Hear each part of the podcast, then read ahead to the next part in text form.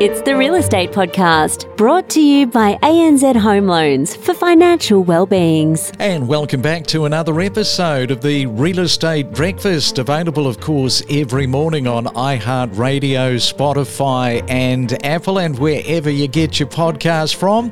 Don't know about you, but the weekend went way too quickly. Monday morning, the 9th day of October. Hope your weekend was a good one.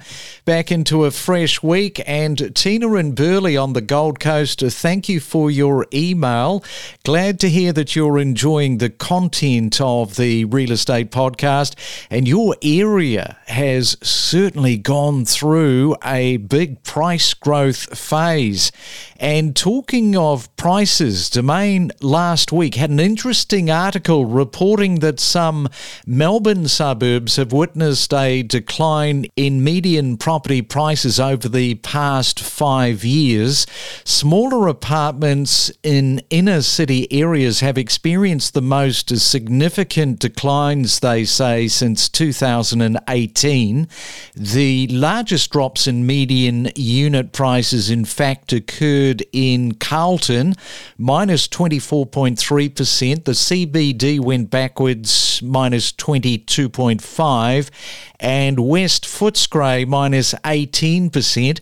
House prices saw notable declines in Clayton. They were down minus 13.5% and Box Hill minus 10.5%.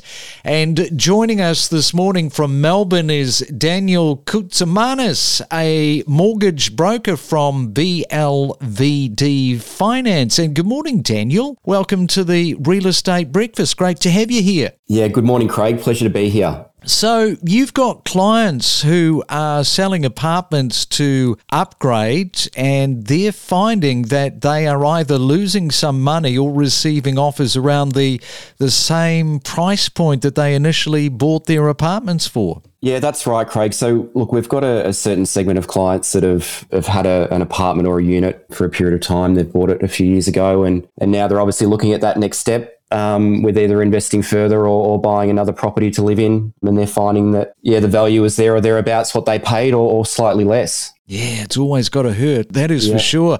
And growing competition, of course, for entry level properties. First time buyers, with regard to their mortgage pre approvals, they're extending, they're having to extend that as, I guess, like a lot of people, they're repeatedly just missing out on more affordable properties. Yeah, that's right. Look, I think buyers are certainly more educated um, these days. So you know, when you when you speak to a first home buyer, they're well researched and versed on, on what they're looking for and, and what's a, a good purchase and what's a, a not so good purchase. So um, they seem to be in the same. You know, everyone seems to be doing a, a, similar thing and looking at a similar property within specific price points. So that's obviously um, spurring a bit of competition there, which is obviously thus you know causing some clients to to miss out, and we're having to obviously increase the, the period of their pre-approvals. And what about the, the clients who were previously moving further away from the, the city to build houses? Uh, Are they now showing a reduced interest in doing that, with many focused on acquiring units and townhouses within the inner city? So they definitely moved back. They just can't seem to find what they want.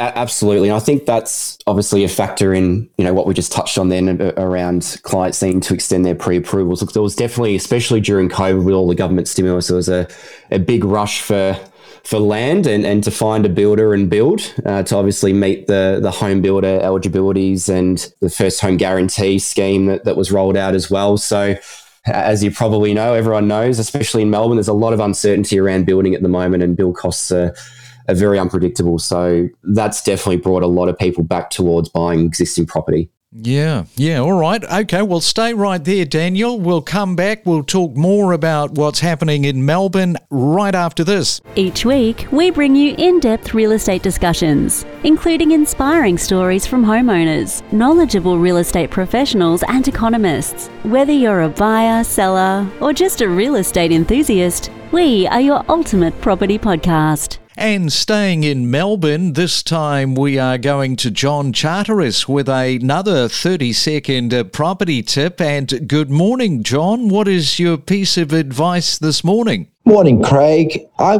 find that young people hiding behind their computer trying to determine values of property. My tip, and I say this to a lot of young people that come to get my advice, is to get out there on a Saturday. Go to as many opens and auctions as you can and try to determine why a property is bringing the price it is. Yes, you cannot beat getting away from the computer and into the real world. You can't substitute good on the ground due diligence. And thank you for that little gold nugget. And just when we thought it couldn't possibly get any worse with the instability in the Ukraine, Israel has declared itself in a state of war yesterday with Hamas. Terrible news initiating airstrikes on Gaza causing hundreds of casualties and around 1,500 injured. The Prime Minister Benjamin Netanyahu has vowed retaliation against Hamas. I tell you what, we're not going to forget 2023, are we, anytime soon? Changing tact, if you're celebrating your birthday for today, Monday, the 9th of October, happy birthday to you despite what's going on. Alicia Silverstone, she is sharing it with you, turning 46. Christopher Waltz, the actor, is turning 67. Dakota Johnson is 33 and Liev Schreiber is also celebrating a birthday. He is turning 56 today. Let's fuel your passion for property together. Join us, along with our industry experts, to help inspire and inform your next real estate decision. It's the main centre forecast. And around the country, let's check on the weather word. First, we go to Melbourne and expecting a mainly fine day. Your high 17. In Sydney, should be also a mainly dry and fine one with 24. Brisbane, sunny skies, little bit of cloud cover with 25. And in Perth today, expecting 27 as your forecast high. Ready to take your real estate knowledge to the next level? So are we. And it is a Monday morning. We're talking about some Melbourne suburbs this morning have witnessed a decline in median property prices over the past five years. Factors contributing to unit price declines include flammable cladding issues, COVID's 19's impact, of course, on buyer preferences for larger properties, which we touched on, oversupply, and the completion of new apartment builds. Back with us is Daniel Koutzamanis, a mortgage broker. And uh, Daniel, just touching on the flammable cladding uh, issues, how big of a worry has that been? Well, that's the first thing that we're looking for in contracts of sales. For any clients looking at um, buying a unit or a apartment, that is the first thing we're getting them to check. Well, we're, we're checking ourselves, obviously, but we're, we're getting their conveyancer to check with a fine tooth comb because it's uh, everywhere you're looking, there's, um, there's some, well, there's a lot of cladding issues there at the moment. And in terms of taxes for in investors, how are you going with your clientele around this? Because they've taken a little bit of a, a hit. Yeah, look, it's just not, you know, it's it's not appealing anymore, or beneficial. The latest Victorian government policies that are being rolled out, it's it's getting less and less appealing to to invest. And I think a lot of mums and dads, you know, were were invested in, in these units and apartments some of them are feeling as if they're better off cashing out and, and putting their money elsewhere. You know, some clients were doing Airbnb, especially in the city. Uh, and obviously, the Labor government's rolled out that Airbnb tax as well. So, yeah, it's obviously becoming less and less appealing for investors to be in those types of properties at the moment. I see that uh, certain types of units, such as smaller apartments and student accommodations, now they've taken a bit of a hit, hardest in terms of price declines. It's got to hurt. Some of these units have recently sold for tens of thousands of dollars less than their original sale price. And uh, no doubt you've got some clients that are entangled in all of that losing money it's definitely a big talking point at the moment for those clients that are um, in those types of properties. Look, it is a demand and supply. There seems to be a lot more supply on the market for these types. And, you know, as I touched on before, first home buyers are becoming more educated. They're, they're wanting bigger space. And, you know, those investors that are in these types of properties as I said before, it's you know they're they're not as appealing as as as, as previously. So we actually had a client about nine or ten months ago. She she was trying to you know refinance and get a better rate, and fortunately we couldn't do that because the values weren't there. She'd she'd lost a considerable amount. She actually had a unit, a student accommodation apartment in Flemington and one actually in Carlton. So unfortunately, there wasn't really much we could do aside from going back to her existing bank and, and, and asking them for a lower rate. We really couldn't shop around for her, unfortunately, due to that drop in value. Yeah, it's it's it's really not great if, if like I said, if you're if you're invested in these types of securities at the moment. So, as a mortgage broker, you know, coming back to the cladding issue, uh, are you sort of advising older and larger apartments as opposed to maybe some of the, the more modern builds at the moment? Yeah, look, that that's subjective. I think you know, depending on where you know how bad the issues are with the cladding. Look, my my personal preference would be to go for more of an older style property. You know, less in the complex, just because you've got a little bit more, a little bit more say. That the build quality is generally a little bit better than what it was than what it is today. But you know, there's certainly complexes where that, that are obviously um, being able to put the money together to to make the necessary repairs. And in that case, I wouldn't be advising the client um, not to go ahead. So it's more about there being actually a, a plan in place to actually fix the, fix the issues, and, and if those issues are too costly, you know, advising them to to have a second thought about it. We haven't got long to go, have we? Uh, Christmas is fast approaching, the ninth day of October today.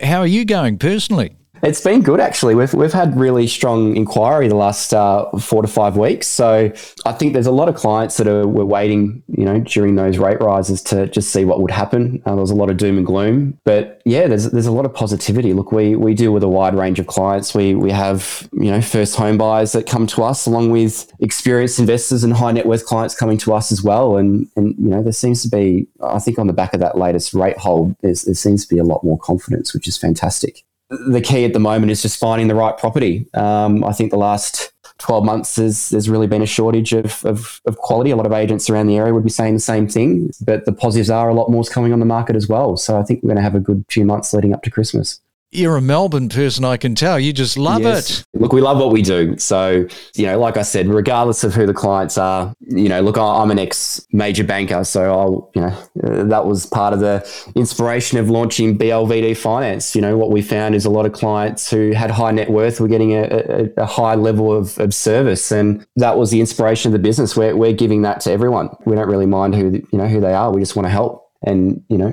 get them onto their their property journey and achieve their goals, whatever that, whatever it is they want to achieve. Yeah, well, good on you, Daniel. Thank you for taking the time out this morning to talk to us about uh, some of those issues, and uh, good luck uh, for the rest of 2023. And thanks for coming on to the Real Estate Breakfast this morning.